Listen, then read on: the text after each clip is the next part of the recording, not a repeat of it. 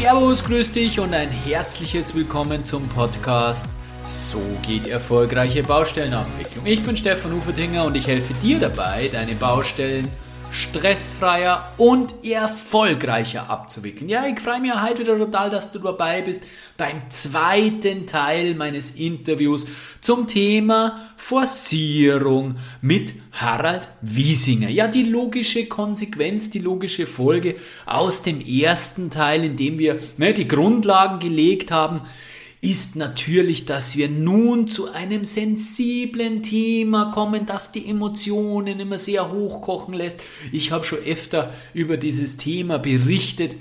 Es geht wieder mal ums liebe Geld. Ja, letztendlich kommt es immer auf die Kohle an und um das wirklich kompetent und fähig zu bewerkstelligen im Rahmen eines Forcierungsangebotes, im Rahmen der Abhandlung einer Forcierung, genau darum geht es in diesem zweiten Teil des Interviews.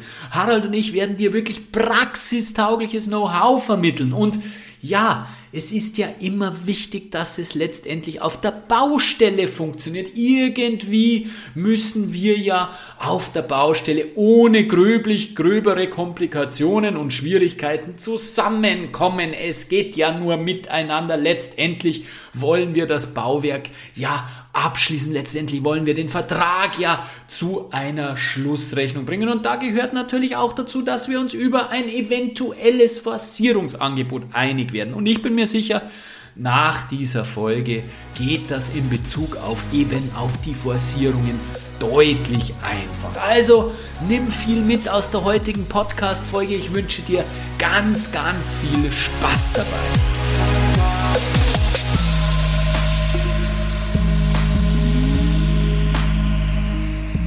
Im ersten Teil des Interviews zum Thema Forcierung haben wir uns über, ja, über die Formalien mehr oder minder unterhalten, über das Thema, ja, wann wird eine Forcierung angeordnet, muss eine Forcierung angeordnet werden? Und wie geht man in diesem ganzen Prozess des dem Grunde nach beurteilen, sage ich jetzt einfach einmal so, in einer Forcierungsthematik richtig um? Und wir haben herausgearbeitet, mit meinem Kollegen, der mir gegenüber sitzt, Harald Wiesinger. Hallo Harald, grüße dich. Servus Stefan äh, haben wir rausgearbeitet, dass es ganz, ganz wichtig ist, dass man gerade bei dem Thema Ko ähm, Forcierung kooperativ, offen und ehrlich miteinander umgeht, weil es eben ja die ganzen formalrechtlichen äh, Dinge nicht so klar sind wie vielleicht bei anderen Dingen, bei einer Leistungsänderung oder, oder bei einer Störung der Leistungserbringung nach ÖNORM äh, 2110, 2118.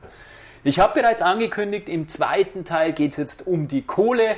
Da geht es darum, wie baut man denn so eine Mehrkostenforderung äh, bei einer Forcierung auf? Wie leitet man die Mehrkosten her? Weil auch da ist ja viel, viel Sprengstoff vorhanden und äh, ist es, glaube ich, gut, Harald, wenn du aus deinen äh, vielfachen praktischen Erfahrungen uns ein paar Tipps geben kannst. Wie gesagt, äh, Harald Wiesinger sitzt mir gegenüber. Harald ist äh, Geschäftsführer der BCG Business Consulting GmbH, ähm, macht ganz, ganz viel bauwirtschaftliche Beratung für AN wie auch für AG und du bist in ganz vielen großen Infrastrukturprojekten in äh, Österreich und auch in Deutschland tätig, ähm, aber nicht nur im Infrastrukturbereich, sondern auch im Hochbau.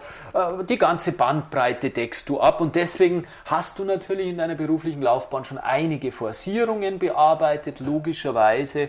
Und genau deswegen bist du für mich der perfekte Interviewpartner. Harald, noch einmal herzlich willkommen. Freut mich da zu sein. Super, lass uns starten, geben wir Gas. Ja, die erste Frage, das äh, knüpft etwas an an äh, eine der letzten Fragen aus dem ersten Teil äh, mit dem Thema Bauzeitverlängerung. Ähm, vielfach ist ja die Diskussion, ich habe es zumindest schon erlebt in meiner Berufslaufbahn, dass die Höhe der Mehrkosten einer Forcierung mit der eigentlichen Bauzeitverlängerung, mit den Mehrkosten aufgrund der Bauzeitverlängerung gedeckelt ist. Also sprich, Du hast einvernehmlich eine Bauzeitverlängerung ermittelt. Ist klar, so und so viel erstreckt sich durch eine Leistungsstörung äh, der Bauablauf. Und das ergibt natürlich gewisse Kosten, sprich äh, die zeitgebundenen Kosten und auch sonstige zeitabhängige Positionen gibt einen gewissen Betrag und damit ist dann die Forcierung gedeckelt. Jetzt kommt es dann äh, durchaus vor, dass der AN dann sein Forcierungsangebot aufbereitet und es kommt ein deutlich höherer Betrag raus. Ja, wie ist das? Ähm, ist es nun gedeckelt? Darf der AN dann eben so zuschlagen, sage ich jetzt einmal so salopp und ähm, aufmörteln bei seiner Herleitung der Kosten? Äh, wie ist da deine Erfahrung? Wie siehst du das? Also ich darf dich vielleicht einleitend äh, ein bisschen korrigieren, äh, weil eine der wenigen Sachen, die unter den Juristen, glaube ich, einheitlich gesehen werden, ist eben diese Deckelung äh, der, der Forcierungsmehrkosten äh, gegenüber der Bauzeitverlängerung, aber jedoch nur für diesen Fall einer eigenmächtigen Forcierung. Für diesen Fall gibt es äh, anscheinend ein Urteil, das aber eben für eine generell gibt es bei einer Forcierung aus meiner Sicht keine Deckelung. Was jetzt aber die äh, Gesamtkosten betrifft einer Forcierung, äh, in welcher Relation die zu einer Bauzeitverlängerung stehen darf, äh, hängt meiner Meinung nach äh, stark davon ab, was man als äh, Gesamtkosten oder als Vergleichskosten heranzieht. Denn äh, eine Betrachtung rein Bau-AN zu AG hier vergleicht Forcierungskosten zu Bauzeitverlängerungskosten, ist ja noch nicht da wird ja noch nicht alles erfasst, was vielleicht für einen Bauherrn von Relevanz ist. Der Bauherr hat ja noch bei einem größeren Projekt diverse Drittunternehmer, hat auch eine ÖBA, die er gegebenenfalls äh, länger zahlen müsste. Äh, somit äh, wäre eine Deckelung von Forcierungskosten rein eines ANs aus dem Prinzip schon auch gar nicht einmal logisch herleitbar, weil ja wann dann auf Bauherrenseite ja alle Kosten betrachtet werden müssen und so gesehen kann ja auch eine Forcierung, die jetzt vielleicht mehr wie die Bauzeitverlängerung beim konkreten Bau-AN-Werkvertrag ausmacht, gesamtheitlich für den Bauherrn ja immer noch ein Ersparnis sein. Absolut schön, dass wir das äh, so klar herausgearbeitet haben. Ich sehe das natürlich zu 100 Prozent genauso. Trotzdem, äh, ich habe eh vorher gesagt, ist es mir in der Praxis schon untergekommen, dass diese Meinung besteht und genau deswegen wollte ich deine Meinung dazu hören. Ich habe eh damit gerechnet, dass sie, dass sie so ausfallen wird. Äh, ich habe vorher angesprochen, ähm, Bauzeitverlängerung bedarf ja immer, dass wir irgendwo uns einig werden über eine Leistungsfristerstreckung. Und diese Menge, die dann, das ist ja dann die Menge, die so forciert werden muss, also die Menge an Zeit, die reingeholt werden muss. Und das ist natürlich eine wesentliche Basis für die Herleitung der Mehrkosten. Das heißt, der erste Schritt bei einer Forcierung ist ja immer zu sagen, hey, ich brauche zwei Monate länger, weil der und der Fall, die und die äh, Störung eingetreten ist. Insofern möchte ich mir jetzt auch, hat jetzt nicht ganz mit Mehrkosten zu tun, aber weil es die Basis für die Mehrkosten ist, möchte ich mich kurz über das Prozedere mit dir unterhalten. Ich weiß, da konnten wir eine eigene Podcast-Folge dazu machen, aber bloß ganz kurz zu dem Prozedere, wie wir eben idealerweise vorgehen, um einvernehmlich eine Bauzeitverlängerung zu, ja, zu ermitteln, äh, zu errechnen und äh, die dann auch äh, eben mit dem Bauherrn abzustimmen. Wie gehen wir vor, um eine theoretische Terminfortschreibung zu bekommen? Da bitte, wie gesagt, umfassendes Thema, die Knackpunkte, die wichtigsten Dinge und vor allem auch in Bezug auf deine, auf deiner Praxiserfahrung, was wird am häufigsten falsch gemacht, wo sind die häufigsten Probleme äh, bei dieser Thematik. Äh, hau die, richtigsten, die wichtigsten Fakten aus, so bitte Harald. Okay, also der einfachere Fall ist einmal der, wenn äh, ein gewisser Fixtermin äh, einzuhalten ist. Das heißt, da geht es um Gleissperren, da geht es im Kraftwerksbau um, um Winterbaumaßnahmen, die einfach nur mehr bis zu einem gewissen Zeitraum äh, gemacht werden können. Niederwasserperiode. Genau, das genau. Beispiel. Äh, da ist es relativ einfach, äh, den, die Dauer zu ermitteln, auf die man hinarbeiten muss. Also sprich, da geht es dann eigentlich unter Anführungszeichen nur darum, was kostet denn das, um das zu erreichen. Spannender wird es dann schon, wenn man eben in einem klassischen Fall ist, wo es um eine relative, äh, sage ich einmal, Forcierung geht, wo er einfach sagt, ich will jetzt zwei, drei Monate einsparen. Äh, da kommen wir eben zu dem Punkt, äh, wie du einleitend gesagt hast, äh, dafür braucht es natürlich eine Basis. Da braucht es den ursprünglichen Bausollplan, Bausoll, Bauzeitplan und eben dann in der Folge den Sollte-Terminplan. Da beginnt eigentlich schon die große Problematik. Man glaubt gar nicht, äh, auf wie vielen Projekten größerer Art und Weise äh, es keine einvernehmliche Sollbauzeitpläne gibt. Äh, es ist mir fast bei allen Projekten, wo ich äh, rund um eine Forcierung äh, begleiten durfte, hat man das Problem, dass man keinen eindeutigen oder teilweise überhaupt keinen Sollbauzeitplan vorliegen hatten. Und es sind aber jetzt nicht ganz kleine Baustellen, da reden wir schon über, über, über größere Baustellen auch. Äh, woran das liegt, ist eine gute Frage. Äh, auf der einen Seite sicherlich, weil zu Projektbeginn jeder andere Sorgen hat, äh, wie ein Sollbauzeppelin abzustimmen, wenn der nicht irgendwie eh schon vorliegt, weil oft einmal hat man ja schon in der Angebotsphase gemacht. Aber wenn er extra zu erstellen ist, äh, gerät es halt oft einmal in den Hintergrund oder ist einfach halt äh, nicht äh, dem Aufmerksamkeit geschuldet. Ähm, da ist es dann so, ähm, das muss dann einfach im Nachhinein vereinbart werden. Also ich habe jetzt gerade unlängst beim Projekt einen Sollbauzeitplan mit dem Bauherrn abgestimmt, äh, wo ich einseitig tätig bin, äh, wo aber das Projekt schon vor vor drei, vier Jahren begonnen hat. Also rückwirkend, rückwirkend einen Sollbauzeitplan, genau. einen Bauzeitplan auf Basis des Vertrages, ohne irgendwelche Änderungen, die bis dahin genau. eingetreten sind, War rekonstruiert. Rekonstruiert, mhm. genau. Das ist einfach dann das Prozedere, das es braucht, äh, um davon abzuleiten, äh, was denn dann eine etwaige Forcierung äh, oder eben einfach generell welche Auswirkungen dann durch Störungen zu einem sollte Bauzeitplan führen. Weil man kann ja nur von der, wenn man von der richtigen Basis weggeht, dann wird man auch über die Folgeschritte sich relativ schnell einig werden. Ähm, ja, und, und wenn man dann das hat, dann äh, ist es relativ, unter Anführungszeichen, relativ einfach, wenn wir davon ausgehen, dass die Störungen äh, wir monetär und zeitlich bewerten können, äh, dann wissen wir einfach, dass aufgrund von einer Störung eben eine, eine Verlängerung der Bauzeit von so und so vielen Monaten herausgibt. Und wenn man dann aber, äh, wenn der Bauer dann aber sagt, er will den ursprünglichen Termin halten, dann ist einfach genau das Delta zwischen dem ursprünglichen Soll und dem Sollte-Termin jener Zeitraum, äh, der zu forcieren ist. Und dann kommt es oft natürlich aber auch auf die Machbarkeit, weil das heißt ja nicht immer, dass das machbar ist. Äh, dann muss man einfach den Zeitraum vereinbaren, der zu forcieren ist. Also sprich, den man quasi wieder reinholen will. Den man sich zutraut, der möglich ist. Genau. genau. Mhm. Weil es ist ja nicht immer, wie gesagt, äh, äh, so, dass, dass jede Forcierung immer auch möglich ist. Oft einmal äh, wünscht sich halt einfach der eine äh, einen Termin, der aber einfach praktisch gar nicht haltbar gar nicht, ist. Gar nicht realisierbar kann, ist. Kann ja. auch der Fall ja, sein. Ja, Vielleicht nur eine Ergänzung ähm, es ist ja auch immer so, Harald, korrigier mich, wenn du anderer Meinung bist, bei diesem Sollte-Bauzeitplan geht es ja im Endeffekt darum, diese Störung einzupflegen und alles, was dahinter kommt, verschiebt sich dann entsprechend den bereits vorhandenen Verknüpfungen und Abhängigkeiten entsprechend dahinter. Also eine wichtige Komponente bei diesem Soll-Bauzeitplan ist natürlich, dass der kritische Weg, der Weg der eben diese Vorgänge beinhaltet, die ähm, Auswirkungen auf den Endtermin haben, dass die richtig verknüpft sind. Weil sonst kann es sein, dass ich was einhänge und dass sich ein Teil der Leistung verschiebt, aber das gar keine Auswirkung auf den Endtermin hat, obwohl es eigentlich Auswirkungen auf den Endtermin haben würde. Also da ist natürlich beim Soll-Bauzeitplan darauf zu achten. So ist es. Also gerade die Verknüpfung des kritischen Weges oder generell die Verknüpfung der Vorgänge ist was ganz was Wesentliches, äh, was wir in viele Projekte auch nicht so haben. Das heißt, äh, es soll oder es darf einfach dann nicht sein, wenn eine Störung kommt, äh, dass man dann nur lange überlegen muss, na, wie wirkt sich das auf, auf alle Vorgänge aus, sondern man fügt wo ein und der Rest ergibt sich dann im, im Idealfall. Und das ist eigentlich das Um und Auf.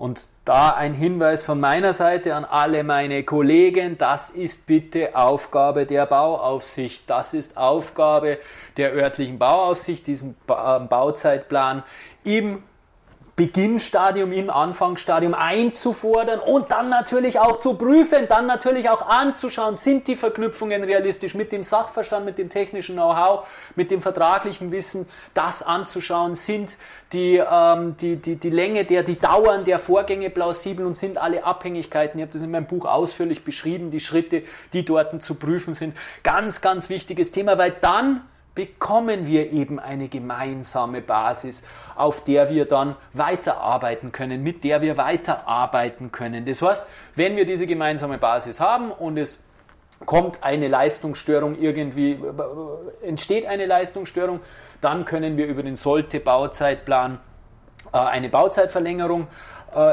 errechnen, ermitteln und wir wissen dann, wie viel zu forcieren ist. Jetzt wissen wir allerdings noch nicht, wie viel das dann auch kosten darf. Also jetzt gehen wir bitte in die Kosten hinein. Wir wissen jetzt, wie viel Zeit zu forcieren ist und jetzt schauen wir uns an, wie viel denn die Zeit dann in Geld umgerechnet ausmacht. Erste Frage, gehen wir nochmal kurz, trifft man nochmal kurz ins Formalrechtliche ab. Erste Frage, wie sind die Mehrkosten denn herzuleiten? Wir kennen alle in der ÖNorm unsere, äh, unseren schönen Punkt auf Preisgrundlagen des Vertrages. Äh, nur einmal in die, in, die, in die vertragsrechtliche Ding abzudriften, wie schaut es bei der Forcierung aus? Ist das auch auf Preisgrundlagen des Vertrages herzuleiten oder haben wir da gewisse andere Regelungen? da kommen wir wieder zurück auf das, was ich schon mal gesagt habe, da bewegen wir uns in einem Graubereich. Äh, in der Praxis wird es so sein, dass man sich meistens äh, auf, auf Preisgrundlagen beziehen wird, aber nicht äh, zwingend. Also es kann durchaus auch so sein, dass man einfach, ganz trivial gesagt, eine Plus-Minus-Rechnung macht. wenn, wenn ich zum Termin X fertig wäre, spart sich der Bauherr so so viel Geld und den Kuchen teilt man sich als Beispiel. Also ich habe durchaus Fälle auch begleitet, wo einfach nur ein, ein Ziel definiert wurde und wenn ich das Ziel erreiche, äh, dann wird der Betrag X fällig äh, und der Betrag X äh, ist für beide quasi auskömmlich. Das heißt, der Bauherr spart sich was, die Firma kriegt was vergütet und da werden dann im Detail nicht die Aufwendungen genau runtergerechnet und so weiter. Muss man wiederum sagen, ist vielleicht bei öffentlichen Bauherren etwas schwieriger, sowas umzusetzen. Das war jetzt eben bei einem Sektorenauftraggeber, sagen wir mal so. Ähm, das ist der eine Weg. Der ist sicherlich nicht der, der häufigste, aber durchaus ein, ein gängiger. Äh, speziell äh, bei Projekten kann man sich eh zusammenreimen, bei Kraftwerksprojekten, wo ich einfach genau sagen kann, wenn ich drei Monate früher ans Netz gehen kann, habe ich gewisse Sachen, die ich bewerten kann. Äh, und da muss ich nicht mehr dann schauen, ob das Schreifall oder der Kubikmeter Beton dann in dem Maß zu vergüten ist oder nicht. Sondern da habe ich andere äh, Maßstäbe, die ich dann äh, heranziehen kann. Auf der anderen Seite wird der Regelfall der sein, dass man einfach die Preisgrundlagen heranzieht. Man wird Stundensätze heranziehen, man wird Überstundenzuschläge. Äh, aber man wird es genauso wie bei jeder MKF machen, wenn es für gewisse Punkte nichts Vergleichbares aus dem Vertrag gibt, dann wird man halt was Neues ansetzen und das plausibilisieren oder sonst irgendwie herleiten. Hilft ja eh nicht. Was soll, was, was soll man machen? Was also, soll man machen? Zusammenfassend, Graubereich schon wieder einmal. Ich habe sehr erwartet, dass das die Antwort sein wird. Also Graubereich und äh, Praxis sagt allerdings, vor allem natürlich beim öffentlichen Bauherrn, sauber auf Preisgrundlagen hergeleitet. Ja, und wie du richtigerweise sagst, wenn ich keine habe, was soll ich dann da? Grundsätzlich haben wir ja verschiedene Möglichkeiten zu forcieren. Du hast äh, im ersten Teil schon mal äh, kurz in einem Nebensatz angesprochen, zusätzlichen Backer, mehr Leid ähm, die Versuch, also diese, diese Möglichkeiten, diese verschiedenen Arten der Forcierung verursachen natürlich unterschiedliche Arten der Mehrkosten. Jetzt gibt es da verschiedene, ja, verschiedene Herangehensweisen an diese Dinge. Ich sage eben Stichwort Primärkosten, Sekundärkosten. Äh, vielleicht erklärst du uns einmal kurz, welche grundsätzlichen Möglichkeiten zur Forcierung das es gibt. Wir werden es nicht vollinhaltlich in diesem Rahmen besprechen können, aber ein paar Beispiele für Primärkosten, für Sekundärkosten bei einer Forcierung, die eben anfallen können, sodass die Hörer mal ein bisschen einen Überblick haben, was denn da alles an Kosten bei einer Forcierung schlagend werden kann. Okay, also die, die klassischen Fälle, die ich eigentlich äh, quer durch die Baubranche habe, äh, sind einfach mehr Personal, mehr Stunden. Das heißt, äh, entweder das vorhandene Team leistet Überstunden äh, oder ich gebe mir eigene Leute dazu, eigene Partie oder einen zusätzlichen Mann, wie auch immer. Dann leiste ich einfach äh, mehr, also ich leiste mehr und dadurch kann ich in der gleichen Zeit mehr Leistung erbringen. Ähm, das führt natürlich dann, wenn wir jetzt auf die Sekundärebene gehen, natürlich dazu oder kann dazu führen, dass ich dann natürlich die komplette Leistung nicht mehr in der gleichen äh, Effizienz und mit dem gleichen Leistungsfaktor, den ich ursprünglich kalkuliert habe, erbringen kann, weil ich entweder äh, in die Tagesarbeitszeit in gewisse Stunden reinfalle, wo dann die Leistung abfällt, äh, wo ich einfach dann eine gewisse geringere Produktivität habe. Das ist so der eine Punkt. Der andere Punkt sind Schichtarbeitsmodelle, wo ich einfach statt am Tagesschicht einfach dann eine Tag-Nacht-Schicht mache, einfach dann ist vom Prinzip ähnlich äh, und führt dann meistens dazu, dass ich dann halt den Bruttomittellohn äh, neu ansetzen oder kalkulieren darf, äh, weil es einfach andere Voraussetzungen dann mhm, sind. Mhm, äh, wenn man dann ein bisschen auf die Geräteebene geht, eh wie schon vorher angerissen, äh, zusätzliche Geräte, das, das sind halt klassisch äh, im Erdbau sind so zusätzliche Bagger, zusätzliche LKW, um einfach an mehreren Stellen vielleicht tätig sein, sein zu können, wenn es ein großes Baufeld ist. gehen wir jetzt zum Beispiel in den, in den Tunnelbau, ist es ein klassisches Beispiel oft, Schalwagen, äh, ursprünglich im Soll kalkuliert mit einem Schalwagen von A nach B betonieren. Wenn die Zeit drängt, kann ich natürlich auch von beiden Seiten mit zwei Schalwegen äh, betonieren. Hier wäre dann die, die Herleitung äh, wie folgt. Äh, Im besten Fall habe ich in der Urkalkulation einen Ansatz für diesen Schalwagen. Äh, wenn alles passt, könnte man sogar vielleicht den Preis heranziehen. Wenn aber natürlich äh, die, der Bestellzeitraum ein ganz anderer ist, wird es wahrscheinlich auch Gründe geben, warum jetzt dieser zusätzliche Schalwagen vielleicht andere Kosten hat wie der ursprünglich kalkulierte. Äh, das gleiche ist dann auch für die Mannschaft. Das kann ich natürlich nur dann anbieten, wenn ich auch die Mannschaft habe und auch um den zweiten Schallwagen auch bedienen zu können. Das wären so die, die, die grundsätzlichen, äh, sage ich einmal, Kostenfaktoren, äh, die man bei einer Fassierung so üblicherweise hat. Okay, dann äh, vielleicht nochmal ähm, ähm, ein bisschen für mich zum, zum Zusammenfassen. Zum einen äh, gibt es Primärkosten, das sind die Kosten, die direkt da sind, die direkt vorhanden sind, wie zum Beispiel der Antransport von einem zweiten Bagger.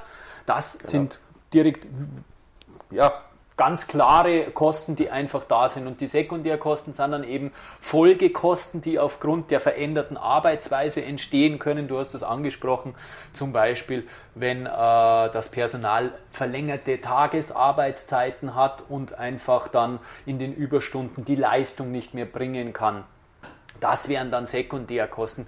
Ähm, gehen wir gleich nochmal ein bisschen im Detail drauf ein, weil das aus meiner praktischen Erfahrung und geht es ja nicht nur um Forcierungen bei diesen Sekundärkosten, sondern auch bei Leistungsstörungen kann es sein, dass Leistungsverdichtungen, Leistungsverdünnungen entstehen. Äh, da, kommen auch diese Sekundärkosten zur Anwendung. Ich möchte nochmal auf das Beispiel äh, zum Schalwagen zurückkommen.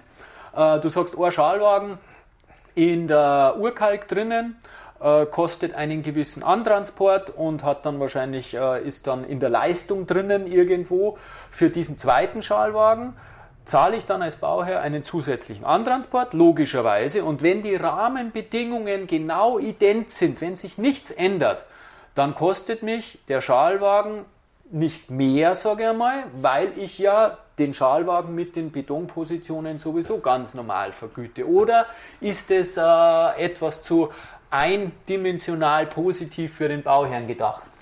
In, in, der, in der Theorie könnte es so sein, nur aus meiner Erfahrung sind, sind Schalwegen, äh, speziell im Untertagebau, werden als Investkosten kalkuliert und dementsprechend äh, hast du natürlich dann die doppelte Investition, wenn du zwei Schallwegen hast. Dann schaut es wieder dann anders aus. Dann, dann ist klar. Dein Zugang wäre natürlich ein richtiger mit einem klassischen Schallmietsystem. Wenn ich genau. sage, da ist die, die Schallungsmiete wird auf den Kubikmeter genau. umgelegt, dann wäre es im Optimalfall, wenn jetzt, sage ich mal, ein Schalwagen idealisiert einfach von Docker ein Mietsatz wäre, genau. äh, dann wäre es natürlich nur der zusätzliche Antransport, genau. ist richtig. Genauso wie es beim Bagger auch wäre, weil der bringt normal dieselbe Leistung bei der Baugrom oder was er auch immer ausheben muss, außer es gibt natürlich Gründe. Wenn es größere Einschränkungen im, im genau Arbeitsfeld so gibt, es. das ist klar. Genau so ist es. Dann kann der Leistungsansatz nicht mehr passen, brauchen genau. wir nicht reden, aber grundsätzlich, grundsätzlich Antransport äh, ja, brauchen wir, klar aber ähm, die Leistung an sich, wenn es keine Faktoren gibt, äh, die dem widersprechen, dann zahle ich die Leistung und fertig. So Jetzt haben wir die Sekundärkosten angesprochen, die ja Folgekosten sein können einer Forcierung. Wir haben gerade gesagt, Leistungsverdichtung, Leistungsverdünnung etc. Jetzt interessiert mich natürlich brennend, weil genau das äh, vielfach äh, zu Diskussionen führt und ich sage ja gleich, wie ich die äh, Situation aus Bauherrensicht sehe. Äh, interessiert mich dann brennend, äh, wie du das von beiden Seiten betrachtest, weil du ja für beide Seiten immer wieder tätig bist. Äh, diese Sekundärkosten, das sind ja im Endeffekt irgendwelche Produktivitätsverluste aufgrund der Rahmenbedingungen. Sei es Nachtarbeit, sei es verlängerte Arbeitszeit, sei es nicht ideale, nicht optimale Partiestärke etc. pp. Oder sei es irgendwie aufeinandertreten, weil ich zu viel habe, was weiß ich. Diese ganzen Dinge. Und die haben wir ja in der Bauwirtschaft über Literaturwerte zur Verfügung. Da gibt es äh, zig Abhandlungen äh, von Herrn Hofstadler und was weiß ich nicht alles, der das sehr schön zusammengetragen hat und äh, vielfach untersucht worden ist, äh, diese ganzen Themen. Jetzt habe ich als Bauherrvertreter mit diesen generellen Ansätzen der äh, Prozente immer ein Problem und zwar aus folgendem Grund. Diese Werte, die sind irgendwie entstanden. Keine Ahnung, da haben wir Studenten hingesetzt und äh, die haben ein Bier getrunken und haben dann den Hackler zugeschaut und haben halt dann jetzt mal gestoppt und haben irgendwas aufgeschrieben. So sind, jetzt natürlich etwas salopp dargestellt meinerseits, aber so sind Literaturwerte entstanden. Und jetzt weiß ich ja zum einen nicht, wie sie entstanden sind, Punkt eins, aber dem trauen wir jetzt einfach mal. Was für mich gravierender ist, ich weiß ja nicht, unter welchen Rahmenbedingungen das die entstanden sind. Sind das jetzt äh, äh, Literaturwerte, die aus fünf Hochbaustellen ermittelt wurden? Ja, dann werden sie für mein Kraftwerk jetzt nicht unbedingt so dann relevant sein. Und das ist das Problem, was ich mit Literaturwerten habe. Also erster Teil der Frage zu diesem äh, Thema, wie stehst du insgesamt zum Thema Literaturwerte? Und zweiter Teil, gibt es aus deiner Sicht eine Möglichkeit, diese Literaturwerte dann griffiger zu machen? Du weißt, ich bin ähm, für einen öffentlichen Bauherrn tätig und der möchte natürlich immer was Griffiges haben, der möchte natürlich das auch irgendwo plausibilisiert haben. Ja, stimmen denn die 3%, die 8%, die 15%? Wo kämen die her? Und wir, wir, wir sind die mit dem tatsächlichen Bauablauf korrelierbar.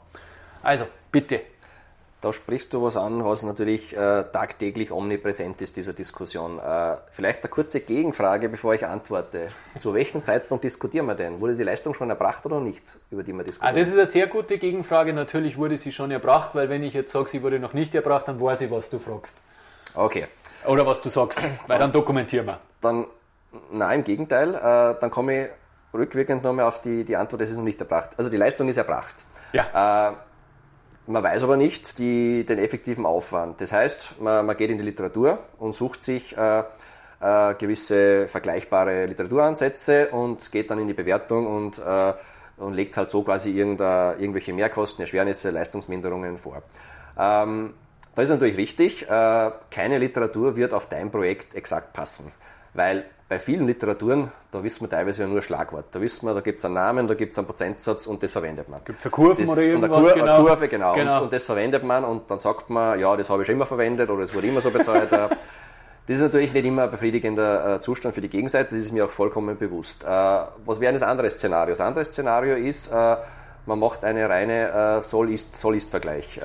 was aber natürlich auch nicht richtig ist, weil das Soll ist ja in keinster Weise äh, mit den tatsächlichen Aufwendungen nivelliert, geeicht und sonst was. Eichung, nächster Punkt, müssen wir in die Richtung Eichstrecke gehen. Äh, das ist das, was eigentlich ich so gelernt habe, so in der Schule. Äh, wenn wir nichts haben, was sich eindeutig aus dem Vertrag schön ableiten lässt und, und sagt, okay, das sind 10% Mehraufwand, weil das ist so und so und das ist immer so gewesen, dann muss man in eine Eichstrecke gehen. Das heißt, man schaut sich eine Eichstrecke an, wo ist ein ungestörter Bereich, wo ist ein gestörter Bereich und dann habe ich aus dem einfach einen Faktor und den Faktor kann ich auf meine Urkalkulation beaufschlagen. Das ist der saubere Weg. Das wäre der saubere Weg, wenn es denn eine Eichstrecke gibt. Wäre aus deiner Erfahrung heraus, wie oft haben wir eine Eichstrecke? Auch viel zu selten, viel zu selten äh, genau. weil man sich im Vorhinein meistens nie auf eine einvernehmliche Dokumentation einigt und auch nicht im Vorhinein, äh, ich glaube auf beiden Seiten sich oft den Themen nicht bewusst ist, dass ja. das einmal zum Thema wird. Ja. Äh, weil würde man bei jedem Projekt schon im, Nach im Vorhinein wissen, was im Nachhinein zum Thema wird, dann kann man natürlich perfekt dokumentieren und dorthin schauen, wo man dann im Nachhinein immer diskutieren müsste. Das ist aber leider nicht so. Ähm, jetzt kommen wir aber zurück auf das, was wir in, konkret jetzt bei uns bei der Forcierung haben bzw. hätten, äh, würde man bei einer Versicherung eine Leistungsminderung bewerten oder geltend machen, haben wir ja die geleisteten Stunden noch nicht, weil wir vereinbaren das Ganze ja im Vorhinein. Ähm, dann ist natürlich der Weg äh, kein leichterer, weil jetzt habe ich erst recht wieder, äh, bin ich konfrontiert als, als Bauherr mit einem gewissen Leistungsminderungsfaktor, den mir der AN angeboten hat für diese Versicherungsleistung. Auf seine Sollstunden drauf, die er genau. vermutlich brauchen wird. Ja. Oder die er kalkuliert. Genau. So ist es. Und da gibt es eigentlich nichts anderes wie offen drüber reden, verhandeln und äh, schauen, ob es zu einer Lösung kommt. Äh, weil, wie du eingangs gesagt hast, äh, dass der Produktivitätsverlust entsteht, lässt sich wahrscheinlich aufgrund der Literatur schon herleiten. Die Frage ist ja nur der Höhe nach. Um, über, welche, über was reden wir? Genau so ist es, weil man sonst gab es die ganze, also ich, ich stelle ja dieses ganze System nicht grundsätzlich in Frage. Also die Tabellen so und die Kurven, die gibt es, also insofern passiert auch was, das ist ja tatsächlich beobachtet worden. Die Frage ist eben in einer Bandbreite von ein paar Prozent und da kann es halt einfach, wenn es dann doch um eine gewisse Leistung geht, um eine gewisse größere Leistung geht, dann geht es halt da einfach gleich einmal um richtig, richtig viel Kohle. Ja, und das sind dann natürlich die Diskussionen, die man führt. Und da kann ein Prozent oder zwei Prozent schon ganz schön was ausmachen. Und deswegen so ist das äh, sicher schwierig. Also Eichstrecke äh, wäre der schönste Fall, den wir in der Regel nicht zur Verfügung haben. Das heißt auch wieder, kommen wir wieder zum ersten Teil quasi zurück, offen und ehrlich miteinander reden und äh, aufeinander zubewegen und ähm, mit offenen Visieren äh, dort ähm, gemeinsam sprechen und schauen, dass man einfach zu einer Lösung kommt. Ein äh, Thema, was häufig diskutiert wird, ist äh, das Thema der, des Baustellenführungspersonals, sprich also das, was normalerweise in die zeitgebundenen Kosten drinnen steckt, sei es Bauleiter, sei es Polier.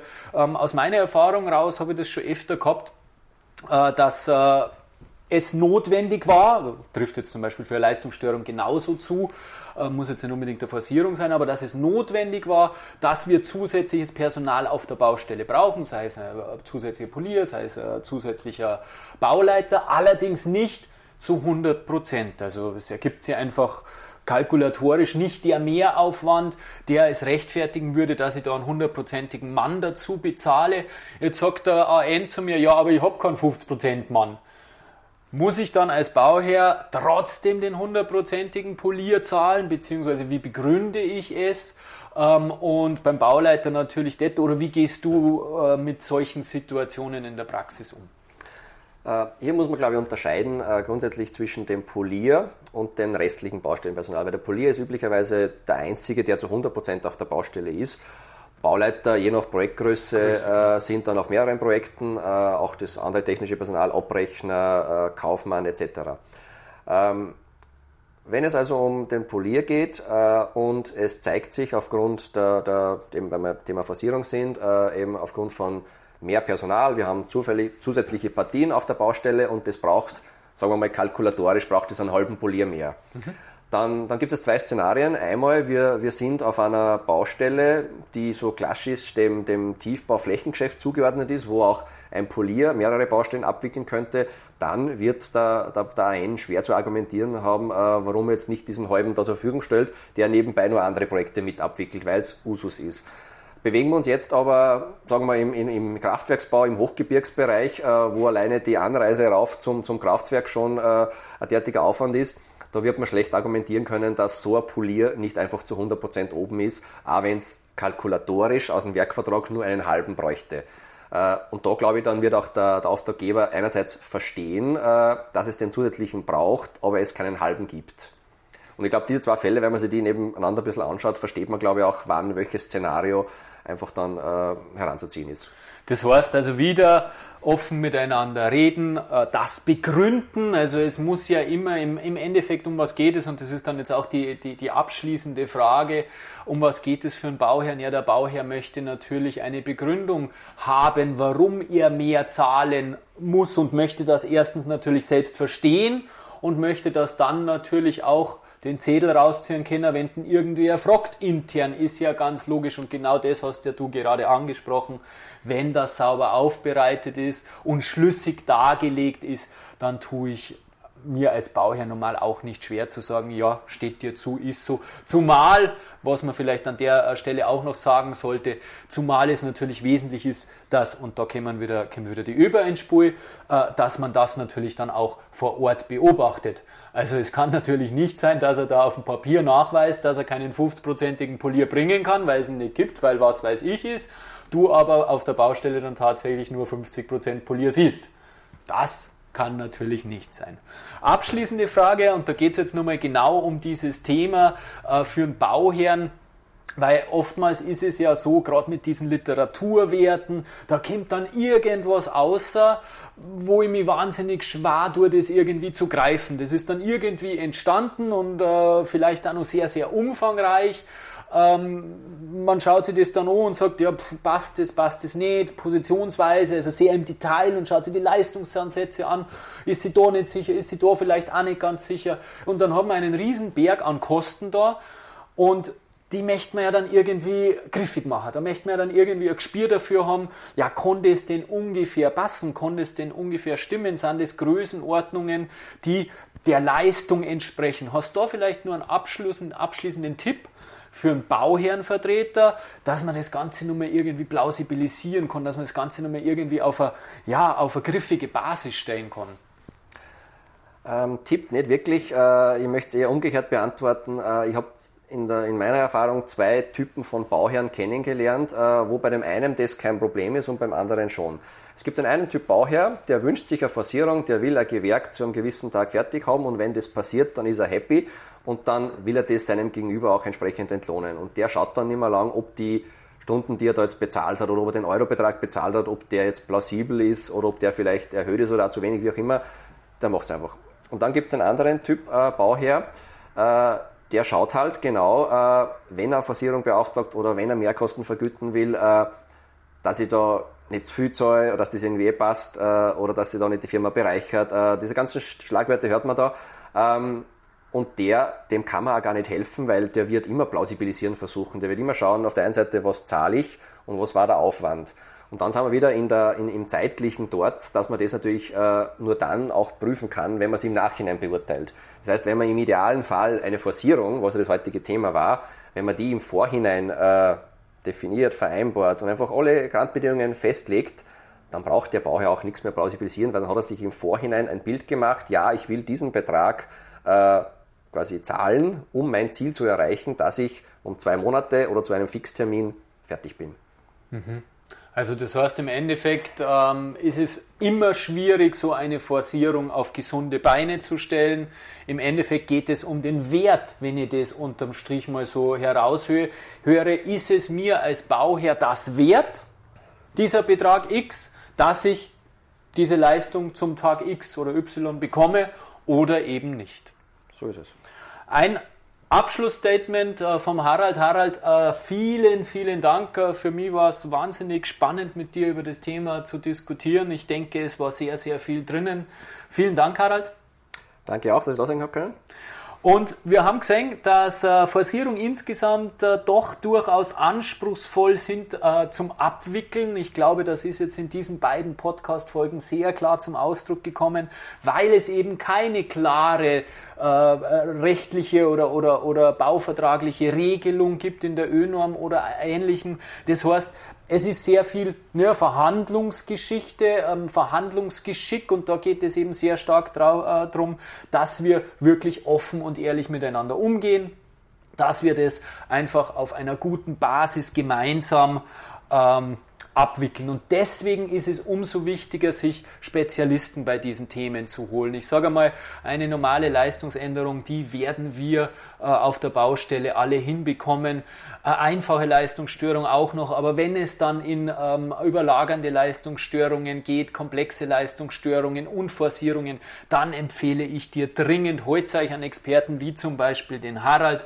Die Homepage vom Harald, die habt ihr natürlich oder den Link dazu den gibt es natürlich bei den Show Notes. Und ähm, wie gesagt, ich kann nur abschließend meinen Appell wiederholen, weil das ist genau mein Thema. Äh, offen und ehrlich miteinander reden, eine vertrauensvolle Basis auf der, ba auf der Baustelle aufbauen. Wie das geht, das zeige ich dir in meinem Online-Kurs. Äh, den, äh, den Link dazu findet ihr auch in den Show Notes.